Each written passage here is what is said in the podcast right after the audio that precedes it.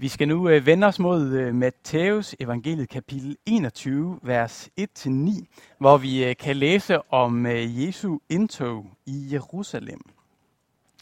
Øh, for sådan lige at give en øh, lille smule kontekst, så er Jesus på øh, en vandring fra Jericho, eller på, på en vej, der går fra Jericho ind til øh, Jerusalem. Øh, undervejs på den vej, så kommer man til en by, der hedder Betfage, som ligger sådan øh, ved oliebjerget, eller op på siden af oliebjerget. Og det er her, de begivenheder, vi skal læse om, finder sted.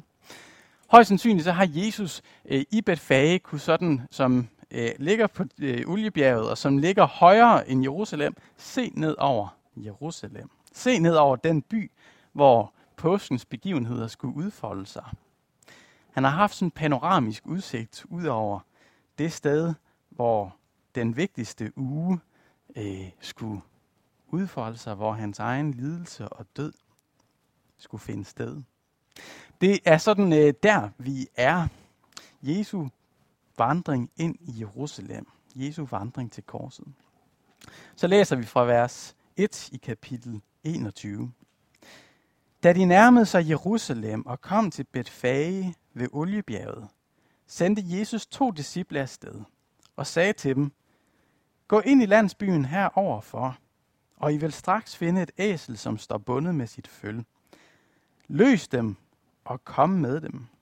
Og hvis nogen spørger jer om noget, skal I svare, Herren har brug for dem. men vil straks sende dem tilbage.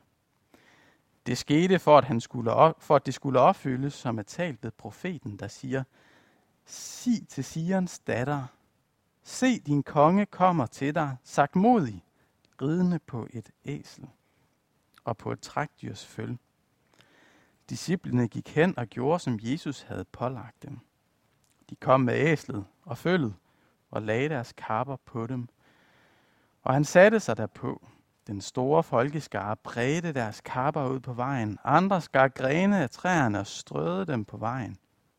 Og skarne, som gik foran ham, og de, som fulgte efter, råbte, Hosianna, Davids søn, velsignet være han, som kommer i Herrens navn. Hosianna i det højeste. Amen. Jeg vil øh, bede en øh, bøn. Kære Gud og Far i himlen, hjælp vores hjerter til at blive stille for påskens budskab. Ligesom Jesus han vandrede ind i Jerusalem, gjorde sit indtog der, må han så få sit indtog i vores hjerter. Det beder jeg dig om, at du vil virke ved din ånd. Amen. Se, jeg har lyst til at øh, starte med at stille et spørgsmål. Nemlig, hvad er forskellen på Egon Olsen og så Jesus? Hvad er forskellen på Egon Olsen og det Jesus han har gang i? Og øh, når vi sådan lige har været stille for det, så skal vi øh, bagefter bevæge os over og, og se, hvad er det folket faktisk har forstået om Jesus. Og til sidst så skal vi runde af med at se, hvad det faktisk er, de har misforstået om Jesus. Men til spørgsmålet først. Hvad er forskellen på Egon Olsen eller Olsenbanden og Jesus? Se, hvis øh, Egon Olsen han gav den besked, som Jesus han gav, så vil vi jo antage, at Egon Olsen han havde gang i endnu et af sine tyverier. Han planlagde og opmuntrede til tyveri. Hvorfor er det ikke problematisk, når Jesus han gør det? Altså, hvis jeg nu i dag øh, bød Thomas at gå ud og hente øh, Teslaen, der holder lidt længere nede på øh, Oktobervej til mig, så kan det godt være, at selvfølgelig Thomas vil øh, bede mig om at, at stikke pipen ind og, og sige, at han ikke var min budbringer. Øh, og det vil han nok også have ret i. Men hvis nu han øh, ikke havde den attitude, så vil han jo stadigvæk med rette kunne indvende, at det er jo, det er jo tyveri, Kristoffer. Det kan jo ikke bare gøre. Så kan man måske sige, at en Tesla er det øh, vores tids æsel. Det måske skyder jeg lidt over målet. Hvad så, hvis det bare var et par høns hos naboen? Det ville jo ikke ændre på, at det stadigvæk var forkert. uanset hvor sympatisk vi finder Egon Olsen og hans kompagnoner og de øh, 20 øh, togter, de begiver sig ud på, så er det jo fortsat tyveri. Det kommer vi ikke udenom. Hvorfor er det anderledes for Jesus? Hvorfor kan han tillade sig at sende bud efter et æsel, som han ikke selv ejer, men som er ejet af et andet menneske, uden foregående aftale? Vi øh, får øh, måske lidt et indblik i noget centralt her. Det, der er den afgørende forskel, det er, at Jesus han er universets herre. Det er Egon Olsen ikke. Det er jeg ikke. Og derfor kan Egon og jeg ikke med rette sende folk ud efter 20 koster, uden at vi begår tyveri. Men det kan universets herre. For når Jesus begrunder, hvad, altså hvad er årsagen til, at de skal gøre det, og hvad skal de sige, hvis de bliver stoppet? Jo, de skal sige, Herren har brug for dem. Herren har brug for dem. Herren øh, i den danske oversættelse kommer fra det græske ord kyrios. Kyrios, som blandt andet betyder ejer. Jesus han øh, giver på en eller anden måde indtrykket af, at altså, han siger til dem, at de skal sige, ejeren, ejeren, herren har brug for dem. I øh, Lukas øh, evangeliet, hvor den her øh, beretning den øh, står beskrevet med et par øh, andre detaljer, der får vi indtrykket, eller får det ekspliciteret, at de faktisk blev stoppet, disciplene, da de kom ind i byen, af ejeren, som spørger dem, hvad, hvorfor tager I lige mine æsler? Hvad skal I med dem? Det kan man jo egentlig godt forstå, at han gør. Og så svarer de ham, ejeren har brug for dem. Se, når ejeren med det lille e spørger, så siger de, at ejeren med det store e, ejeren, har brug for dem. Og pudsigt nok så accepterer ejeren med det lille e det er en. Altså hvis der var nogen af jer, der kom og, og sagde, at I skulle låne min Skoda, fordi ejeren skal bruge den, så kunne det godt være, at jeg havde et spørgsmål eller tre mere at skulle stille, inden I sådan lige fik nøglerne. En eller anden grund, så giver han lov. Måske vidste han, hvem Jesus var. Men vi får afdækket noget centralt. Vi øh, synger nogle gange en sang af Christian Østergaard. Herre, jeg vil gerne tjene, tjene dig og dig alene. Tag og brug mig, som du vil. Hvorfor? Jo, for hvad jeg ejer, har du givet. Hver en evne selve livet. Dig det hele hører til.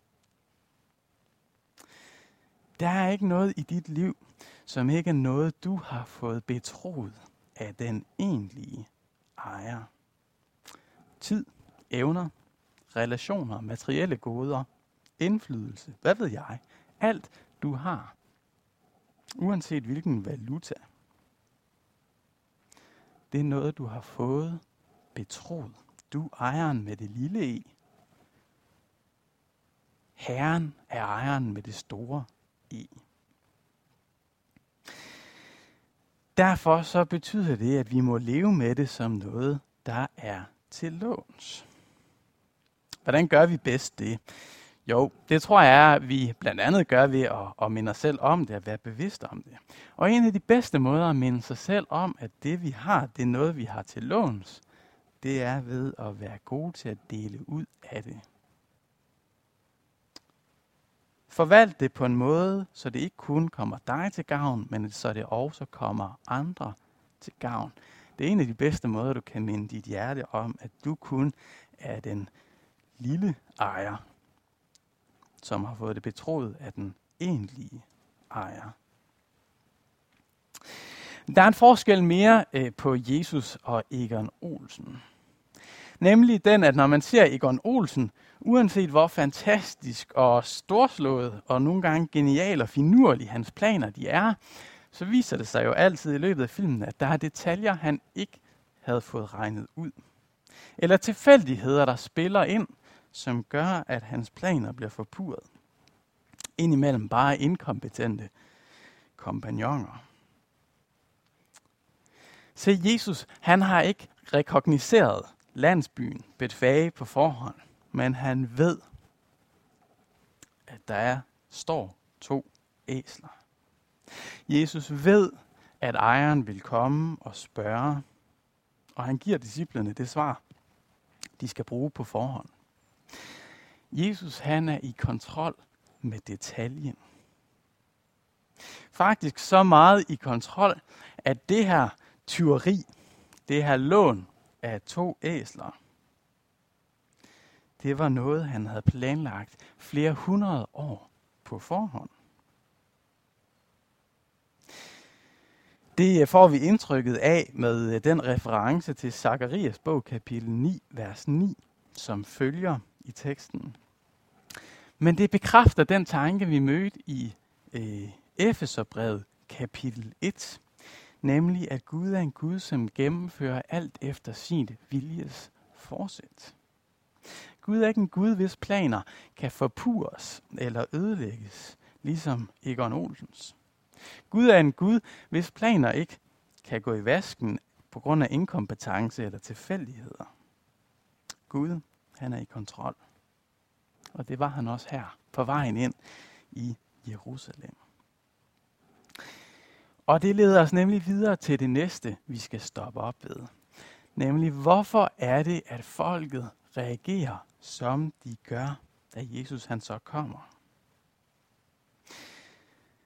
Hvorfor er det, at Jesus han øh, laver den her specielle entré i det, han er på vej ind til Jerusalem? Jesus han har besøgt, besøgt Jerusalem øh, tidligere, mange gange sikkert i sit liv, og også flere gange i sit offentlige virke. Men det er nu, han vælger at gøre en scene ud af det. Hvorfor er det, at han ikke bare går ind? Eller for den sags skyld rider på en hest eller en kamel? Eller hvis han virkelig ville have skabt opmærksomhed, hvorfor tager han ikke en elefant? Eller hvad ved jeg? Hvorfor er det, Jesus han har brug for et æsel og dets føl? Tilbage i det gamle testamente, så møder vi et folk, israelitterne, som havde fået løfter af Gud om, at de skulle være en, et, et særligt folk, og de skulle opleve en særlig velsignelse. De vil have et særligt fællesskab med Gud. Det her folk, den her i starten omrejsende mindre familieklan, Øh, de måtte opleve, at storheden lod vente på sig. Og der gik ikke mange år før, at de i stedet for at blive store og magtfulde, endte som slaver i Ægypten i flere hundrede år. I Ægypten blev de godt nok talrige, men de havde ingen magt. De havde ingen herlighed. Indtil Gud han griber ind og udfrier dem i den første påske. Og alle har forventninger om, nu, det er nu, det sker. Nu skal der ske noget storslået. Det er nu, den store tid, den kommer. Men en 40 år lang ørkenvandring, som blandt andet er forårsaget af et ulydigt folk, det slår drømmene til jorden. Der var ikke meget herlighed, meget storhed, meget indflydelse at hente i de 40 år i ørkenen. Så efter 40 år, så, bliver de, øh, så indtager de Israel. Så indtager de landet, det for, forjættede land. Og nu tænker man, nu skal det være. Og endnu en gang, så bliver folket plaget af dårlige ledere, af et folk, der søger afguderne og generel elendighed i flere hundrede år. Og folket begynder at skrige på en konge. En stærk en af slagsen. En, der kan lede dem, bane vejen for dem. Gud føjer dem, giver dem en konge, og den første fejler eklatant. Den anden konge, kong David, han lykkes meget bedre. Under ham så er der generel velstand og fremgang. Det er Israels storhedstid. En konge, der frygter Gud og elsker sit folk.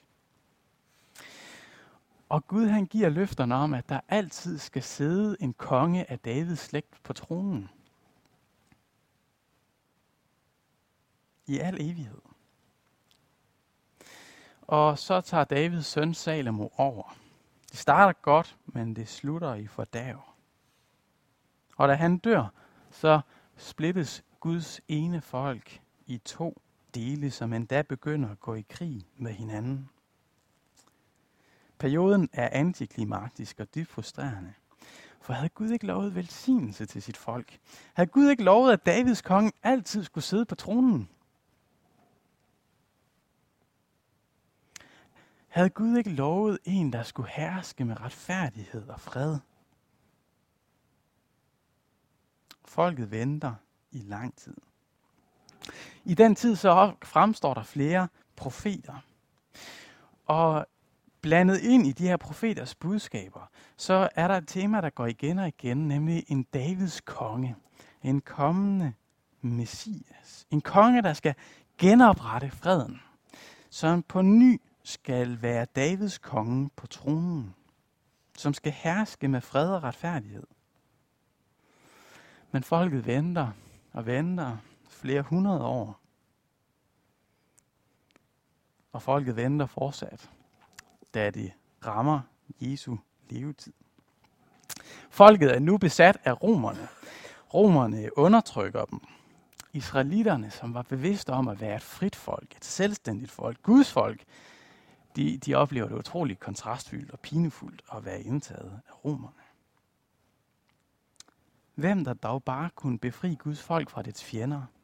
Hvem der dog bare kunne lede an i en revolution, i et oprør. Og så træder Jesus ind på scenen med mirakler, med autoritetsfyldt tale, med indsigt i skriften. Og folk begynder at overveje, er det Messias? Er det Davids konge? Er det ham, der er den lovede?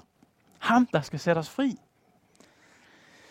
I de tre år, Jesus han virker offentligt, så, så er han egentlig ikke så meget for at tage den titel til sig offentligt. Han afviser det ikke eksplicit, men han er tilbageholdende. Ikke fordi det ikke var sandt. Han var Messias. Han var Davids konge, men fordi folket havde misforstået løfterne. De ønskede en politisk konge, en militærgeneral. De ville have ham for alt det, han kunne gøre for dem. Ikke for den, han var. Så da Jesus endeligt indtager rollen som den davidiske konge offentligt, så går folket i ekstase. Prøv at slå mig op med mig i Zakarias bog kapitel 9.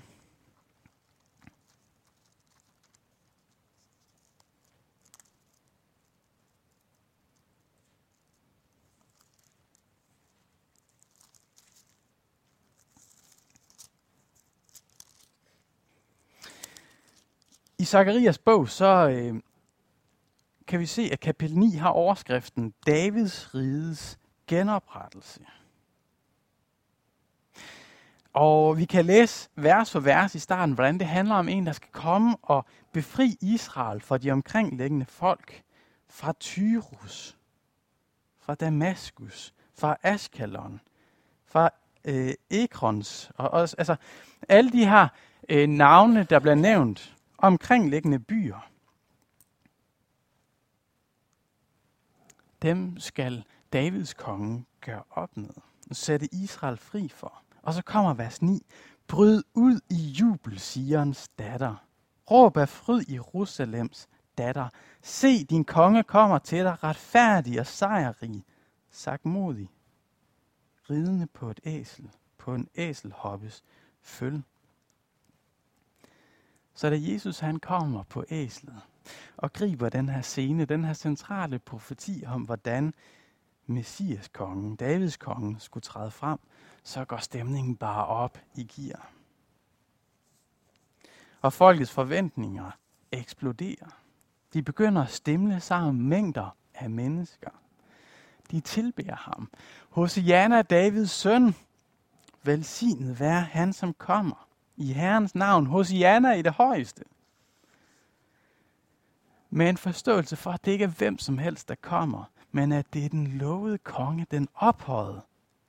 Så begynder de at tage deres kapper af og lægge på vejen foran ham. Dyrebart tøj, altså noget man ikke bare lige kunne gå ned øh, og få en slik købe noget nyt af i H&M. De spreder det ud for ham. Grene klipper de af træerne ligger foran ham. Hvorfor? Jo, fordi han som kom var ophøjet, var noget specielt. Han var for fin, god, stor til at, op, til at skulle betræde støvet på deres veje. Gud var den lovede. det var Guds lovede konge, Davids konge, så den røde løber skulle rulles ud. Hele scenen, der er beskrevet, minder om scener, vi kender fra andre steder i antikken, hvor en sejrsherre kommer hen til en by eller en enormt vigtig person. Folk ude i forstaderne, dem uden for byen, de følger efter, stemler sammen bagved. Folket inden for byen kommer ud og danner en fortrop og leder tilbage ind i byen. Vores moderne reference, det er vist mest af alt, når herrelandsholdet i håndbold kommer tilbage efter et sejrrigt VM, i hvert fald hvis det ikke er under corona, og de bliver modtaget med hyldest i lufthavnen. Folk stemler sammen. Og så skal vi nok bare gange det her med nogle stykker, for det er ikke bare en sportshelt. Det var hele Israels håb. Jesus han bliver virkelig løftet op som konge. Som den person, Israels folk har ventet på i århundreder. Og for så vidt har de ret. Han var ikke bare en VIP, very important person, men han var den vigtigste person nogensinde. Og derfor så råber folket også, Hosiana, Davids søn. Hosiana kan koges ned til et udtryk, en bøn, et påkaldelse. Frels. Frels os. Gribe ind. Og det bliver knyttet sammen med udtrykket Davids søn. Og det viser så tydeligt, at de har koblet personen Jesus med løfterne om Davids konge og Messias. Så kan vi spørge os selv, har vi taget sådan imod Kristus? Som den person, der trumfer alle andre. Han, som alene fortjener al vores tilbedelse og ophøjelse. Han, som alene kan bære alt vores håb. Han, som alene kan bære al vores nød og hjælpe os i den. Jesus er Herren. Han er også din Herre. Så overgiv dit liv til ham. Det gjorde folket. I hvert fald kortvarigt. For påskeugen afslører noget fatalt om den store folkeskare. De havde læst Zakarias bog kapitel 9 om Davids konge. De har set, hvordan han skulle underlægge sig de omkringliggende folk og frigøre Israel. Og de ventede i spænding, for, deres, for, for, for dem var deres politiske kampe de vigtigste. Sandt, Jesus han kom for at frigøre Guds ejendomsfolk i tidens fylde på et tidspunkt, når tiden var inde. Men han kom først og fremmest for et dybere formål. Et mere grundlæggende problem end det at være underlagt en politisk magt og være under andet herredømme. Resten af Matthæus kapitel 21, så finder vi nogle beretninger. Først tempelrensningen, så forbandelsen af fintræet, senere to lignelser om vingård. Hver af de tekster er en syngende kritik af Guds folk, og især af dets ledere, som nogen, der har været utro imod Guds pagt, imod Gud selv. Folket har svigtet Gud. Se det Jesus han siger, det er jeres største problem, det er ikke romerne. Det er jeres egne hjerter, med hvilke de havde svigtet deres skaber. Midt i Zakarias bog, kapitel 9, så møder vi i vers 11 et ret stærkt vers. Nemlig øh, Zakarias, der siger, for dit pagtblods skyld slipper jeg dine fanger løs fra cisternen, hvor der ikke er vand. For dit paksblods skyld slipper jeg dine fanger løs fra cisternen, hvor der ikke er vand. Før Gud kunne frigøre sit ejendomsfolk, så måtte paksblodet først flyde. Før han kunne gribe ind til frelse for sit folk, så må den stedfortræder bære straffen for deres åndelige utroskab, deres åndelige svigt. Før Gud han kunne frelse for, blagt, øh, for paksblodets skyld, så måtte paksblodet udgydes. Eller sagt på en anden måde, før Jesus kunne krones som Davids konge, så måtte han først bære tornekronen. Den oppiskede stemning, den lagde sig hurtigt, da folket indså, at Jesus han ikke først og fremmest og kun ønskede at være en politisk revolutionær. At han ikke først og fremmest ønskede at omvælte romernes magt, men at han havde tænkt sig at lægge sit liv ned som et sonoffer. Han kom ikke for at gå på den røde løber. Han kom for at gøre jordens støv rød med sit blod. Mange de vendte ham ryggen, for de indså ikke, at de havde dybere behov end det rent menneskelige. De blev skuffet. Og så kan vi jo passende overveje, hvad med dig? Hvad forventer du dig af Jesus her nu? Tror du ham, for at han skal fikse dine umiddelbare behov? Tror du ham, for at han må hjælpe dig til at leve dit liv fuldt ud her nu? Eller tror du ham, fordi du ved, at dit problem er dybere, mere grundlæggende? En sygdom i hjertet. Et oprør mod Gud. Synd. En syndsygdom, som Jesus bedst helbreder. Ikke igennem velstand og fremgang, men igennem modgang, lidelse og død. Først og fremmest hans egen modgang, hans egen lidelse og hans egen død, som vi er sammen om her i påsken. Men i anden række, så kaldes vi til at følge efter på samme vej. Se, når vi går ind i påskeugen, står her palmesøndag, hvor Jesus han bliver løftet op, tilbedt, tiljublet. Så lad mig stille dig et spørgsmål. Vil du følge efter ham og bøje dine knæ og tilbede ham, som gik korsets vej ind i herligheden? Vil du lade ham ordinere dig din medicin? Eller vil du som folkeskaren vende ham ryggen i skuffelse? I skuffelse, når dit liv det ikke falder ud sådan, som du længtes efter. Når helbredelsen ikke kommer efter din timing. Når Guds menighed ikke har den synlige fremgang, som du havde drømt om. Korsets vej er ikke kun lidelse og død. Den er også et fællesskab med de hellige. Og det er en vej, hvor Gud han giver utrolig mange nådige gaver på vejen igennem det ordinære liv. Men i sidste ende, så vil vejen uundværligt gå igennem døden ind til livet. Vi er ikke blevet lovet andet. Tværtimod. Men der for enden, så venter der evig herlighed, evigt liv, evig sejr, evig jubel, evig fællesskab med ham, som er værdig. Så i den kommende uge, når vi følger hans vandring mod Golgata,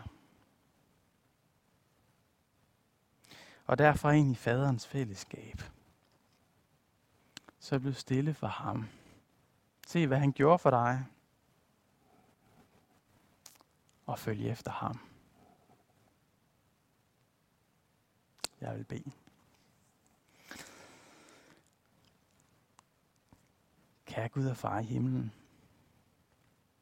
jeg beder dig om, at vores tilbedelse, vores fascination, vores tiljubling af Jesus, den ikke må være sporadisk som folkets. At den ikke må blive skuffet. Herre, virke i os sådan, at ærens konge, ham vi kommer til, ham vi tilbeder, ham som lagde sit liv ned for os, at vi også er villige til at følge i hans spor.